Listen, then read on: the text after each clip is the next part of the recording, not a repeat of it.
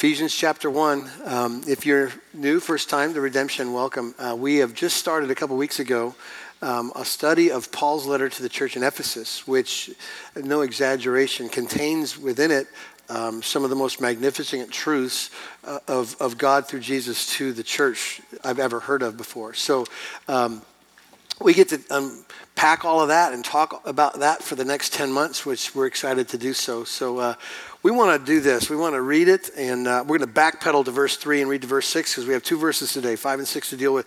And then we're going to pray and ask for the Spirit's presence in what we're doing, and then uh, we'll talk. Let's read together. Blessed be the God and Father of our Lord Jesus Christ, who has blessed us in Christ with every spiritual blessing in the heavenly places even as he chose us in him before the foundation of the world, that we should be holy and blameless before him. In love, he predestined us for adoption as sons through Jesus Christ, according to the purpose of his will, to the praise of his glorious grace, grace with which he has blessed us in the beloved. Let's pray together. Lord God, we're about to look into uh, the good news the, the amazing picture of your activity and your provision for your people. And to be fair, God, there's, there's many of us here who have heard these things many times, and, and now we're just comfortable with knowing these things. But Paul's expression here is so grand and so big. Um, God, help our affections rise to the level of these truths I pray as well for every week when, when we have people who uh, might not know of these amazing realities in Christ. And some of them might even sound a little difficult. Lord, I pray that your spirit would, uh, would be here and uh, super abound in this study. God, protect my mouth so I say nothing that isn't true. And uh, God, I pray that your spirit would take it and apply it to every single individual person here. And at the end of it, we pray that you would receive all glory, honor, and praise. And we pray it in Jesus, our Savior's name. Amen. Okay, let me ask you some questions. Um, do you really know how blessed you are?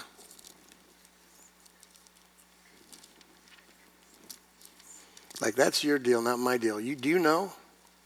Do you really know how spiritually rich we are in Christ? Like it's bigger than I can make, and I'm going to try to repeat at least a little bit of what Paul is saying here. I, I, to be fair, I think there are moments where some of us are really close to that truth, like I really get it, I really understand it, and then then it just dissipates, and we get really comfortable with we get comfortable with these grand things and they don't move the needle that much. Some of you some of you are going to hear things maybe for the very first time this week and they're going to create all sorts of struggle in your heart. And you might push back on some of those things. That's okay. Uh, uh, god's spirit is good and he's a great uh, teacher and a great pastor. So um, i uh, let me describe it in illustration. I saw a youtube video this week that paints this picture perfectly uh, of the reality that I don't think we're very familiar with how much we have in Christ. There was a guy who uh, had his driver's window on his truck stop working. And uh, he decided he didn't want to spend the money to take it to a shop, so he thought he'd give it a try himself. So he's in his driveway and he takes the he takes the door cover off of his door. And inside the door, the reason why the window stopped working is because there's a bag, a huge bag, full of money stuffed in the door frame. And he unpacks this bag, and there's thousands of dollars. Now, he refused to say how much because he didn't want to pay taxes, probably, or whatever you have to do with that. But he's, there's thousands of dollars laid out, and he's had the truck forever. So, so, spiritually speaking, just picture this. All of that money was always, always his. He had no concept.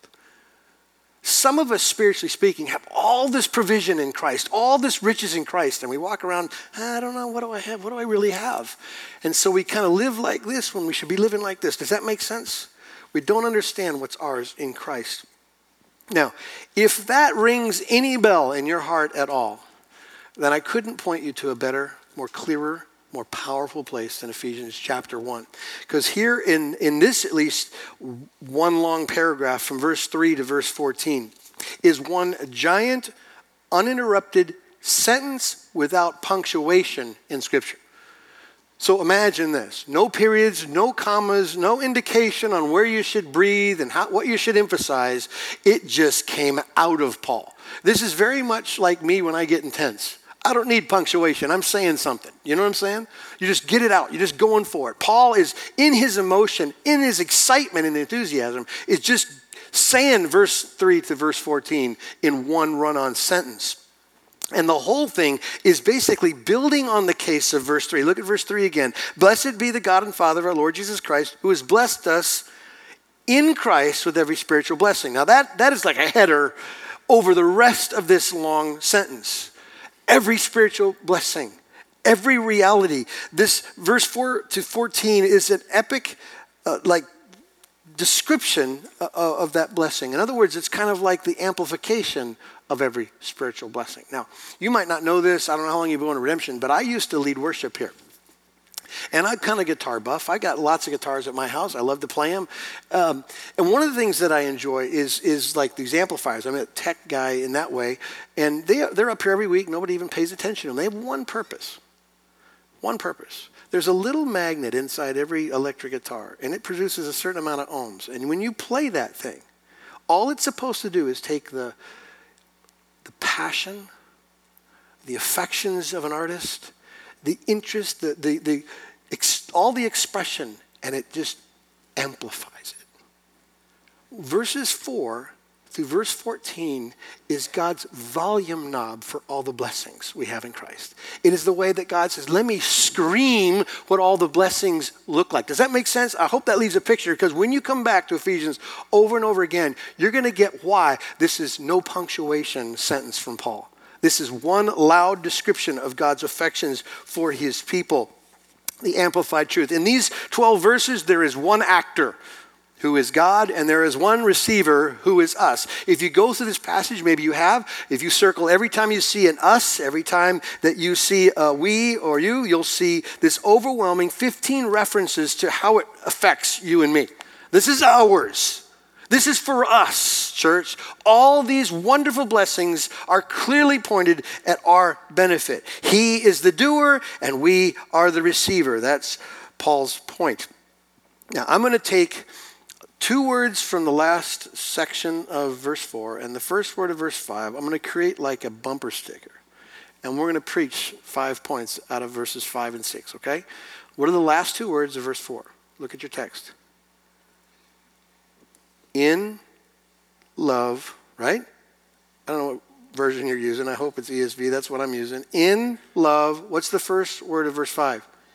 He. Stop. Circle that. If I gave you a paper and I put as the heading, in love he, and just put a bunch of blank lines, could you, could you fill it up? Could you write of the wonders of God's grace in your life? Could you say, Oh, in love He, in love He cared, in love He forgave, in love He gave grace, in love He blessed? Could you overflow like Paul's overflowing in these 12 verses? In love He? I mean, that's, that's essential to understand Paul's attitude and heart here. He can't control himself. In love He. And he just starts to, excuse the terminology, vomit all this stuff that he can think of. Okay? Now, I probably don't have to tell you, but our culture has a serious problem with defining what love looks like. And I'm not trying to say not everybody knows, but generally speaking, most of our culture believes that love is basically how you feel, predominantly. That's, that's what explains all the quitting. If I feel like it, I'm committed. If I don't feel like it, I'm out of here. I'll quit my job, I'll quit you, I'll get a new person. I'll just feel different and I'm gone, right? Fair? That's generally the majority's opinion, okay? But when we encounter the love of God, it's totally different. Because the love of God, it includes feelings, but it's shown in action. Action. I found a, an article uh, in Times Magazine from a couple years ago, and it was entitled, We're Defining Love the Wrong Way, which intrigued me um, to see what this writer thought and would say. And he starts the article with this sentence It's time to change the meaning of love. Okay, what does he have to say? And so I read all of this, uh, this article, but it was the last little couple of sentences that I want to share with you because this is, this is a perfect, a perfect depiction of what I'm saying. He finishes this way We would have a healthier conception of love if we understood that love, like parenting or friendship, is a feeling that expresses itself in action. What we really feel is reflected in what we do. The poet's song is dazzling, and the passion is powerful. But the deepest beauty of love is how it changes lives. I thought when I read that, oh my gosh, that is God. God didn't just go, hey, I'm feeling something today. He did everything to change our world to change us. To take this heart of stone, this warring heart, resisting God, and take that thing out and stick something that beats in there. He did that, right? Now, when I say something that moves your soul, you smile at least, okay? So we don't have this one dimensional experience. This is a family here. He moves to change us, amen? That's what he does. Okay, everything about this change is anchored in the motivation of that one little phrase that Paul writes between four and five in love he. And he's about to tell us these things. And so let me tease it a little bit farther. If I and, and I tried this question on Neil uh, Pitchell, and he got the answer, so I'm assuming you can get the answer. No offense, Neil. Um, if I were to say you, what's the number one issue? I know we got lots of issues, but if I said, what's the number one issue plaguing mankind? I, I threw that at Neil, and he got the answer right away. He said, pride, which, to be honest, is every experience of bad in our world. But the source of pride is called insecurity. And what happens to people who are insecure is they puff up and blow up and become proud to hide the problems of insecurity, right? Our medicine for insecurity is pride. So that's why you see it expressed in different places. Here's, here's the reality Without the help of God, we don't know who we are, we don't know our worth, and we don't know our purpose. We have no concept, and so we flounder and we fight and we disagree and we try. God's love that Paul's about to unpack for us is the cure to the plague. It just is. You want peace, church? You really want peace? Then you have to understand what you are in Christ.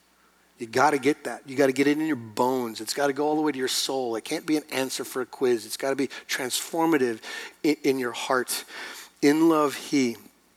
So today we got these two verses. We get to see and to celebrate His love for us. So watch in your Bibles. We're going to just go through the phrases as they appear there. The first one is this the first reality of His love is His love is decisive. Verse 5 In love, He, what's it say? Predestined. Verse 4, last week, Tyler introduced us to this idea where Paul says that he chose us in him before the foundations of the world. Now, Paul, in this short paragraph, couldn't be more clear that God's love is seen in his decision, his election for the saints. That is how he expresses his love. Now, let me just unpack a couple things that it's not, and Tyler dealt with one of these. He said that it is not like a, a, a government beef grader who goes around and says, Well, you're choice beef. And they stamp you and say, Well, that, you're special, you're pretty, you're good, you're talented, you're interested, you've got a good heart, a good demeanor. You're picked. That's not what God does. It's not based on us, it's not based on what we do or how we compare to others. God is not that way. God's election is not his foreknowledge. This is not like some people have described it this way that God looks down this whole thing called time, and, and these are my words, not necessarily others, but he sees your sovereign decision for him, and he likes it, and he says, okay, because you were good to pick me, you're in. That's not what this, this choosing is. It's not what predestination is. It's also not a man made idea, which some people have accused it of. Like somebody just ginned this up, somebody who thinks too much and that's not true. John Stott said it this way The doctrine of election is a divine revelation, not a human speculation. It was not dreamed up by Martin Luther or John Calvin or St. Augustine or by the Apostle Paul for that matter. It is not to be set aside as the imagination of some overactive religious minds, but rather humbly accepted as revelation from God. We must never allow our subjective experience of choosing Christ watered down the fact that we would not have chosen him if he had not first chosen us. The doctrine of election presents us with a God who, who defies finite analysis. It is a doctrine which lets God be God. In John chapter 6, Jesus made it blunt and clear. No man can come to me unless the Father draws him. Period. You can't can't do it unless He does some action on you. You can't come without God's effective love. That's this word without more than feeling, action to change. That is God's love on people. So I had one uh, writer use this illustration. I thought it worked. Let me share it with you. If, if you've ever watched any shows or been in any junkyards, they have these giant cranes with magnets on them. They can throw a switch, right? And so this magnet then can kind of sort through the pile of garbage and, and it could it can affect the ferrous metals, the steels and things like that, right? But it has no effect on aluminum, copper, brass. It just kind of skips over. But it does draw the steel. It's in a similar way that God's uh, elective will irresistibly draws those whom he predestines and has no effect whatsoever on those he doesn't. Does that make sense? God draws those before the foundation of the world he predestined unto salvation. And he turns it on and you come. It's irresistible in that way. So, you can sit in a service over and over again and hear about God's wonderful love. You can be invited to God's wonderful love. You can hear good news a thousand times. You can be invited to it and offered it freely. And you can't explain why you resist it other than the fact that you just do. You're like copper in the pile of metal. I'm not going. It ain't happening. It has no effect. It doesn't move the needle. The explanation for that is the predestination of God. Now, let me just confess to you that is a difficult truth. It is for me. Um, I was born into a pastor's home that doesn't do anything other than make you guilty of every crime. But I was close enough to hear stuff. And then in 1980, God, through a series of failures and sin, opened my eyes. And I got saved, born again, and the first thing I thought of was, well, okay, if this is real, I want to give my heart, I want to serve. And so I'm off to Bible college, right? And so I get in Bible college. The very first class I had was a, a class on soteriology, the doctrine of salvation, how God saves people. And a wonderful, soft man named John Smith, Dr. Smith, introduced me, first time in my 21 years of existence, this idea that God elects and predestines and chooses. And I was angry because I thought he said my dad was a heretic. My dad never told me this. My dad's a good man. He loves Jesus. He never said a word about it, didn't know anything about it. And I fought it, and I fought it, and I thought, well, all these people I know, and all these sermons that I've heard, how could these people not know? How could they not know? And I bowed up and stiffened up. I'm a 21 year old idiot in front of a doctor of theology, and I'm going, you're wrong. You're wrong. And he just smiled at me he said, I understand. I understand the tension. Read, read your Bible. Just read your Bible. And so it was like a six year journey, something like that. And the, the first half of that journey was my war. I was out to prove it wrong. So I was looking, man, I was looking for the exceptions to the rule. And then something happened in the middle. Something turned from fighting to argue against it to, uh oh, it's everywhere. Everywhere. You don't find God engaging with anybody without Him making the move. Everywhere. And suddenly I spent all these years trying to find it everywhere. And then I just tapped out. God, it's your deal. It's not my deal. Whether my experience was I was there that day I chose, that's true. I remember. But it doesn't explain why I chose the, magnetic, the magnetic, irresistible draw of God is why I chose. And that is what Paul is celebrating here. That is the big commercial. Like God goes on display. Do you understand your blessings? You wouldn't, and He did. He drew you to Himself. Praise be to God. So the beauty of God's love is seen in His decisive love. He predestined us. Let's build on this sentence. His love is also very specific. In love, He predestined. What's the next word? Put it up there. Us. It's personal. Church, circle us.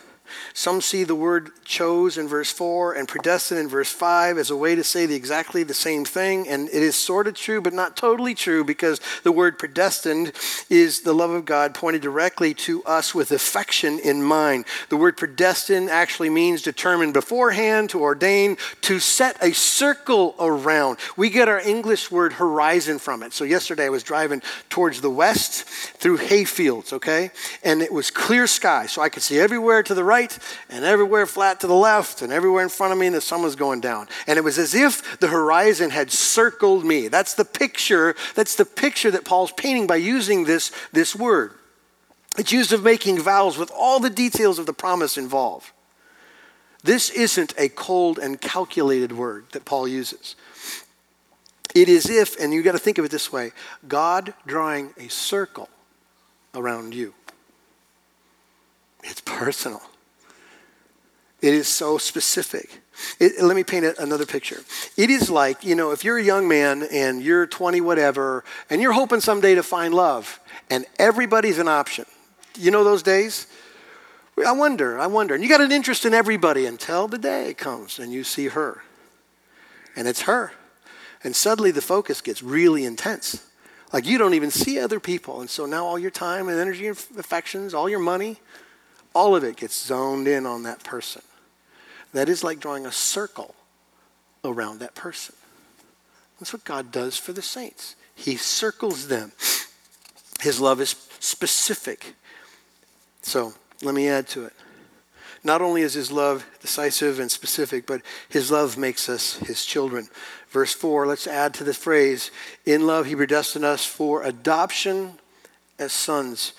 In the 39 books of the Old Testament, the scriptures refer to God as Father only 14 times. And every time it does, it's always impersonal and it's always in reference to a nation, not a person. Did you know that? In the Gospels alone, Jesus refers to the Father only, or to God as the Father only, and he does it 60 times. And the word that he chooses to use, we're all familiar with. He chooses, of all words, to talk about God, he uses Abba, which is the word, the real translation in the, the Aramaic is daddy. To the Hebrew mind, this was at least radical, if not scandalous, to get that irreverent with God. We can't even say his name. And Jesus says, No, let me show you who he is. He's your daddy. He's as close and personal and intimate as any good father could possibly fathom. He is your dad.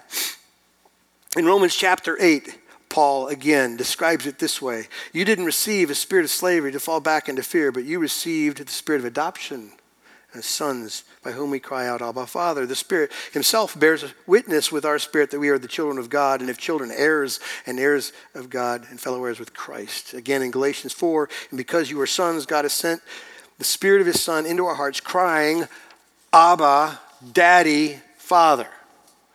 That's how close he's drawn us. And so you just got to get this epic paragraph run on sentence from Paul in his celebration of what God has done. He's talking about this relationship. We're close, me and him.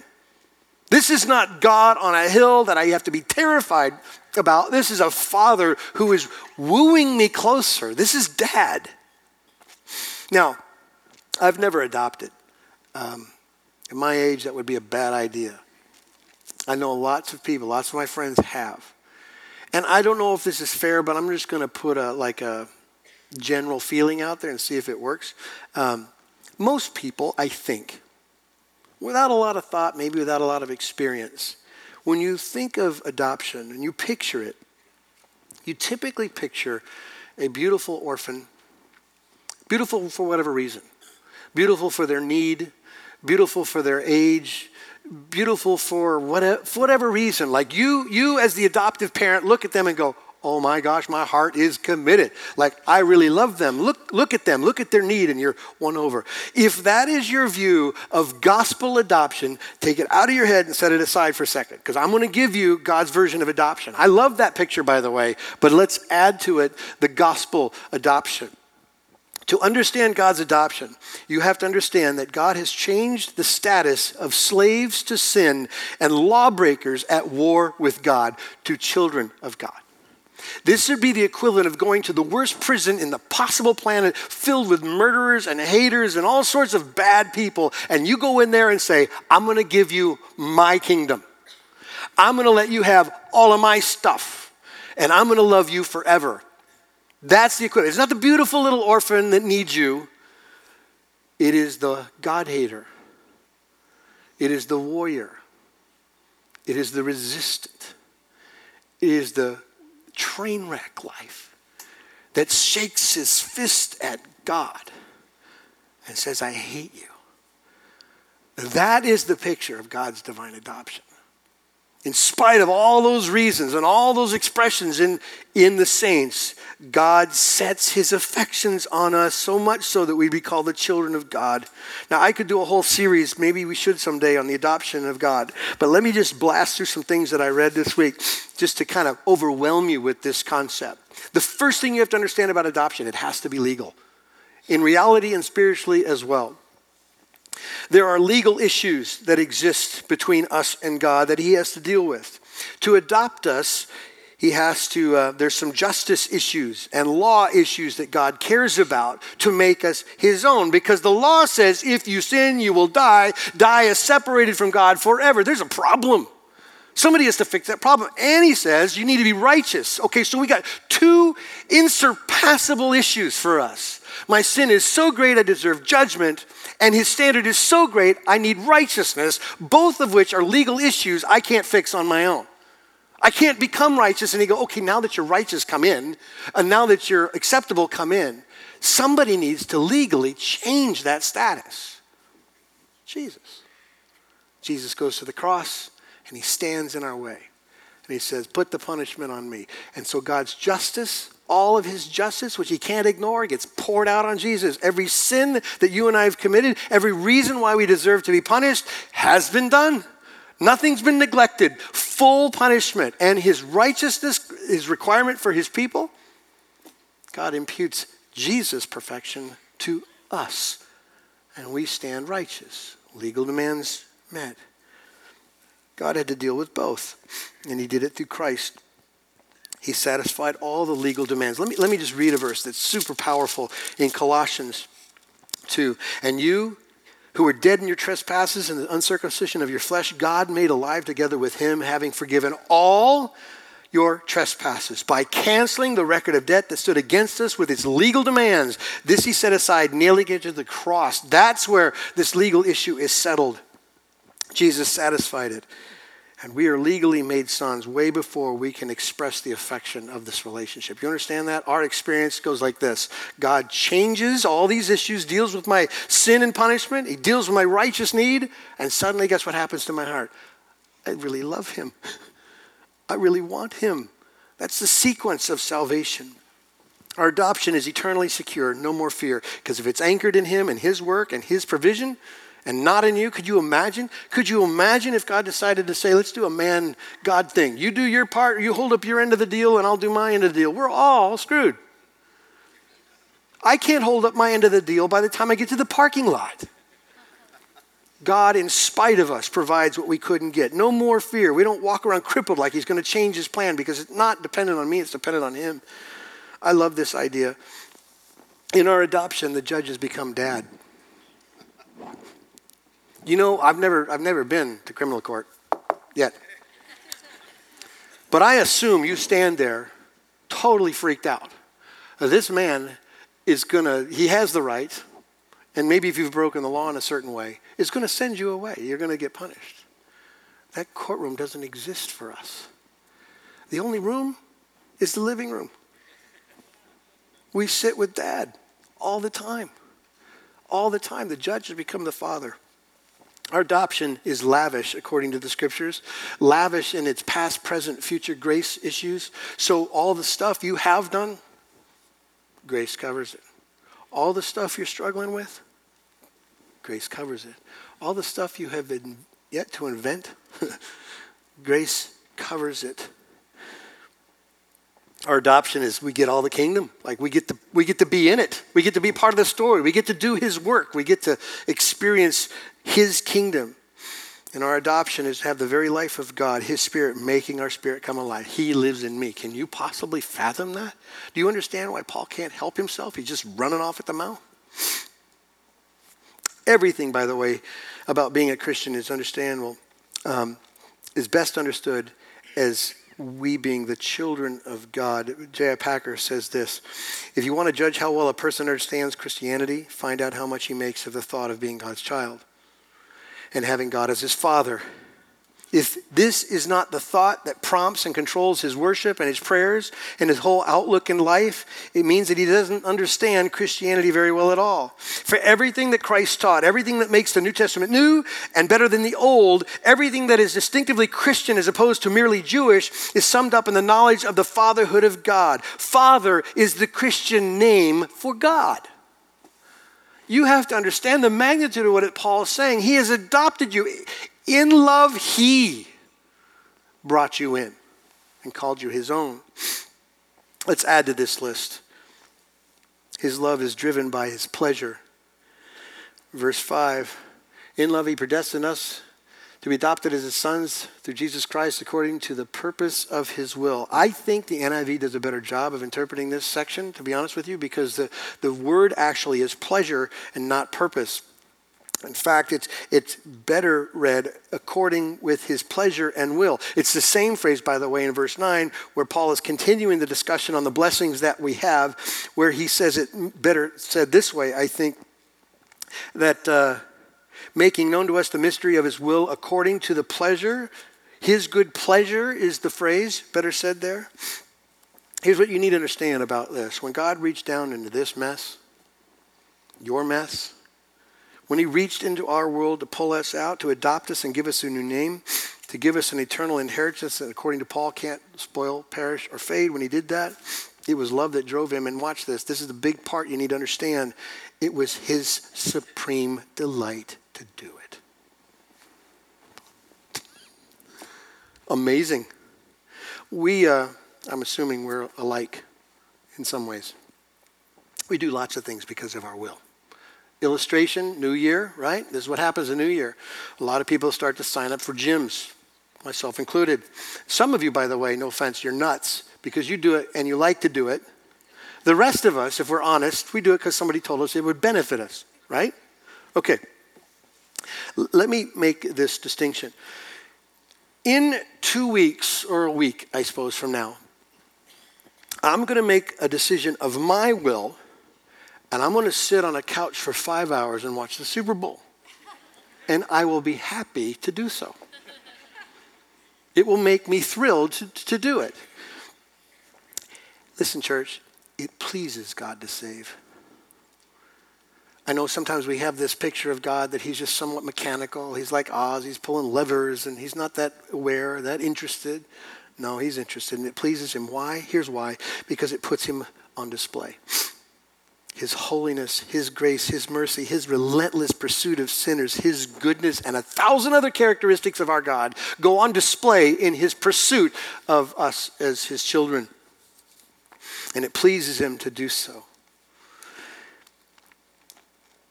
His love is decisive, His love is specific, it makes us His children. His love is driven by His pleasure. Here's one last thing for this day His love has one grand goal the praise of His glorious grace. It all just flows right from the text. You know, somebody, I read this, so I'm not taking credit for it, but somebody said there might be a, another verse you could add to the text that would help describe this. So we all know John 3.16, for God so loved the world that he gave uh, this guy suggests that the verse, another verse could say it this way For God so loved himself that he gave himself, which describes the reason behind the reason to the praise of his glorious grace. And I know how that makes us feel because we, we kind of look at those thoughts through the lens of each other, but it is not conceded for God to be all about his glory when he is perfectly the most glorious person there is. He has no flaws, he has no weaknesses, no shortcomings, no insufficiencies, no problems, no insecurity. He's perfectly perfect. He's perfectly powerful. He is the focal point of everything, and everything holds together by the power of his word. It's ridiculous. He's it. Okay? and he is the ultimate joy of all praise. Uh, let me illustrate it this way. You and I were made praise machines, desperate praise machines. It's why, it's why in a week they're going to scream like crazy for a football game. And they'll do it again next year because you're wired that way. You'll praise your kids' accomplishments. You'll praise your raise at work. You'll praise, I don't know, some cure from cancer. You'll praise lots of them. You're wired to praise. You can't help yourself praise. But here's the reality of this truth this praise of His glorious grace. Our ultimate joy is praise when we praise the greatest thing. You want the ultimate experience of joy?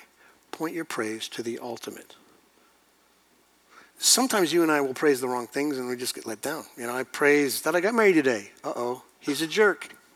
The praise just dissipates.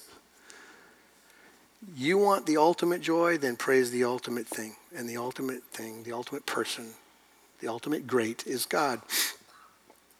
Now, you have been patiently sitting here for the last few minutes.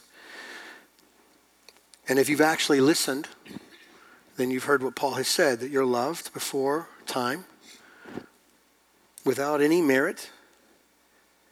You are loved by God's decision, not yours, that you're adopted as sons because it pleased Him to do so. If you're listening, you've probably got one question why? That is the answer because His glory goes on display. That's the answer we have. That's the answer that he gives. All of creation was made, by the way, to the praise of his glorious grace. All of redemption, this whole story, Genesis to Revelation, is a redemptive story, and redemption is to the praise of his glorious grace. Why are we loved like that? Listen very carefully what I'm about to say. Because the Father loves the Son so much that his love for his Son spills over for everyone who is found in him. Do you get that? The Father loves Jesus. Everyone hidden in Jesus he accepts. You understand, I hope, why your salvation is immovable, why it can't be lost, because it's anchored in the relationship between the Father and the Son. For God to pull back his love for any reason would be to deny his very Son. The Trinity would blow apart. This relationship that has existed in perfect union for all eternity would cease to exist if God didn't keep his promise to his son to forgive all those who came. Do you get that? It's marvelous. It's amazing. Now, if you're sitting here and you ever dealt with insecurities, ever, which is where we started this discussion, and you're wondering if you're lovable enough, or if you'll finish, or a thousand other things that you struggle with, if you get this paragraph, your life will change. I promise. So let me ask you a couple questions as we finish. How does all of this affect you? What are you thinking right now? I wish I had 10 minutes to let you think. What is running through your head? I hope, I hope that what goes through your head right now is, oh my gosh, thank you, God. Praise, praise you. You rescued a radical. You did it. And I try my best to avoid it, but you're undeniable. You're unavoidable. You're inescapable, God. You did it. Praise to his glorious grace. God chose and predestined the church before the foundations of the world in order that no human being could boast or take glory for himself, but that all the glory might be his. Salvation is not partly of God and partly of man but entirely of God, to guarantee that every provision and every detail of salvation was accomplished before any human being was ever born or before any planet was formed on which he could be born. The ultimate reason for everything that exists is the glory of his wonderful grace. Amen. Amen. Let's thank God for that truth right there. Lord God, we do thank you and those words even sound ridiculous because it's so much more than that. It's almost like we want to be like Paul and just run off at the mouth on all these things. In love, he. And to be fair, Father, we're overwhelmed just by what Paul has revealed to us. But we say thank you. We're so grateful that in spite of us, you moved towards us. In your kindness, in your fatherliness, you have reached into the mess and made us yours. So, God, thank you that you were personal with us, that you saw fit to, in, in beginning of time, to reach down for us and extend your grace to us. We want to leave here living out to the praise of your glorious grace. So help us do that by your Spirit, we pray. Amen.